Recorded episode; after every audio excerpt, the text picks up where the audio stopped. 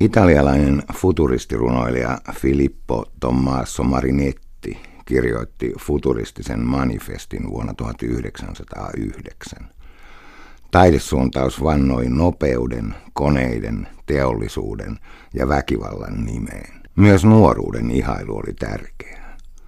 Futuristit tuomitsivat historian ja museot, joita manifesti vertasi hautausmaihin. He uhosivat, tuhoamme museot, kirjastot ja kaikenlaiset akatemiat. Paradoksaalisesti on käynyt niin, että tunnemme futurismin, sen kuvaston ja ajattelun juuri siksi, että museoita on olemassa. Suomalaiset saattoivat esimerkiksi tutustua futurismiin Espoon modernin taiteen museo Emman näyttelyssä vuonna 2012. Futuristien aikakaudesta on kulunut jo sata vuotta, mutta henki tuntuu taas yllättävän samanlaiselta. Nopeus ja voima ovat edelleen valttia, vain teollisuuden on korvanut globaali digitaalinen vallankumous. Nuorisossa elää edelleenkin toivo. Esimerkiksi uutta museotaan valmisteleva Aamos Anderssonin taidemuseo brändää itseään nuorison avulla. Muutenkin museomaailma on nuorentunut ja muuttunut vähemmän akateemiseksi.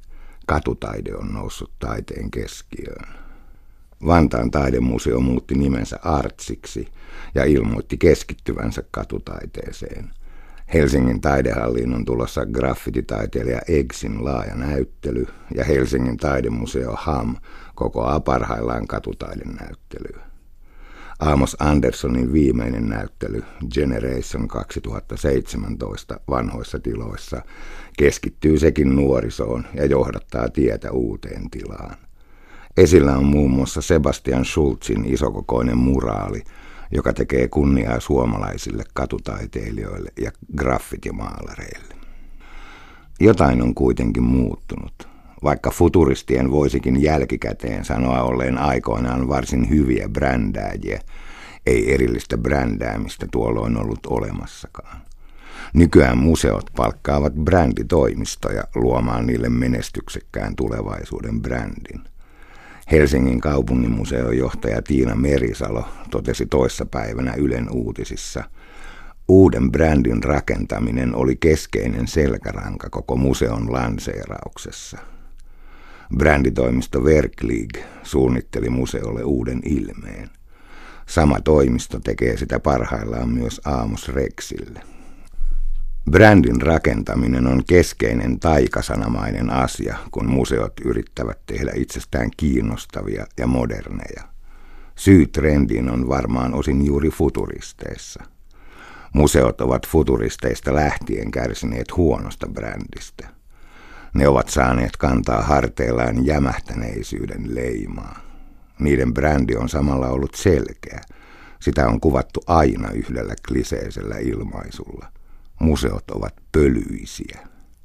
Toinen vahva brändi on ollut halveksittu Rukin lapa. Näin voimakkaisiin ja elinkelpoisiin brändeihin eivät museot tule ikinä kykenemään, vaikka lapioisivat kuinka paljon rahaa bränditoimistoille. Onneksi brändäämisessä ja mainosmaailmassa on sentään yksi lainalaisuus, joka tulee väistämättä joskus toimimaan museoiden sisältöjen hyväksi – Tarkoitan sellaista itseironista brändäämistä ja mainontaa, jota on aina silloin tällöin nähty. Olen nähnyt mainoksia huoltoasemista, joista saa huoltoa ja autotarvikkeita. Odottelenkin innolla sitä museota, joka uskaltaa laittaa kunnolla rukinlapoja esille ja tehdä juuri siitä numeron. Sitä odotellessa joudun vain ihmettelemään museoita, joiden pitää yrittää esittää uudistumistaan kaikin muin mahdollisin keinoin kuin satsaamalla voimavaransa veret seisauttavien näyttelyiden tekemiseen. Taidemuseoissa on esimerkiksi tarjolla vauvajoogaa, gourmet-kokkaamista ja sokkotreffejä, jopa hiljaisia diskoja – Resurssipulansa kanssa kamppailevat museot ovat ympäri Suomea satsanneet henkilötyövuosia ja muitakin paukkuja enenevässä määrin yleisötyöhön ja markkinointiin ja tietenkin yritysyhteistyöhön, jolla niitä vajavaisia resursseja on yritetty paikkailla. Usein tämä tapahtuu sisältötyön kustannuksella. Näyttelyajat pitenevät ja valmiiden näyttelyiden ostaminen muista museoista lisääntyvät. Museoinstituutio on selvästikin kriisissä.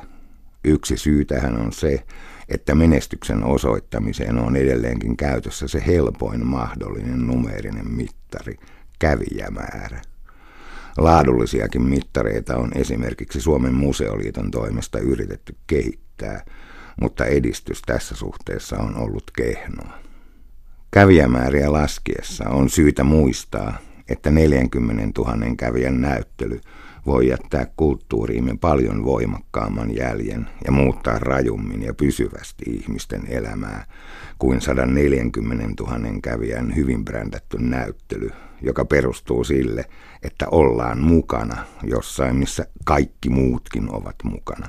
Oli näyttely sitten mitä tahansa höttöä tai pelkkää vanhan toistoa näyttävässä paketissa ja kosiskelevalla oheisohjelmalla varustettuna, siis silkkaa tomua.